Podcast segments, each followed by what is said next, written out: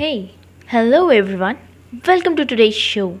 Today you are listening to your own friend, Shivani Gupta.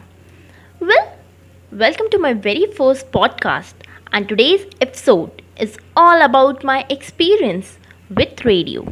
We all know radio is a fun medium. It's an interesting medium, a live medium, and people have enjoyed it for decades. And it's almost impossible that someone would not hear radio. And just as the masses, even I have few wonderful memories with radio. I still remember way back when I was a pointer in schooling, I used to go school early up in the morning by bus. To be very frank, we used to be sleepy, but the song on the radio used to energize me so that I could rock the whole day. Very few times I remember me and my friends used to even dance on Bollywood songs on the radio. My favorite was going for a night walk with my dad with the radio turned on. Also, it helped me to get the news of what's happening in the region at the time of 2016 Tamil Nadu floods and also at the time of Gaja cyclone in 2017.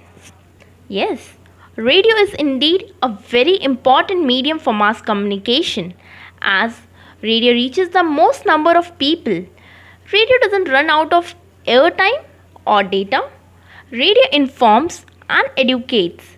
Radio is portable and radio also entertain.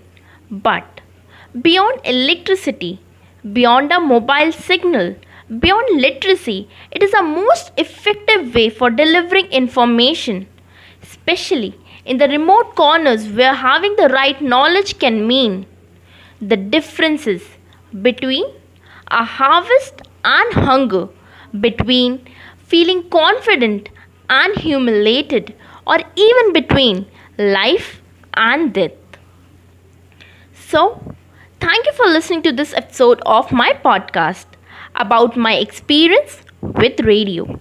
Connect with me on Instagram at Picassion and do share your experiences and I'll add them in my upcoming episodes about radio.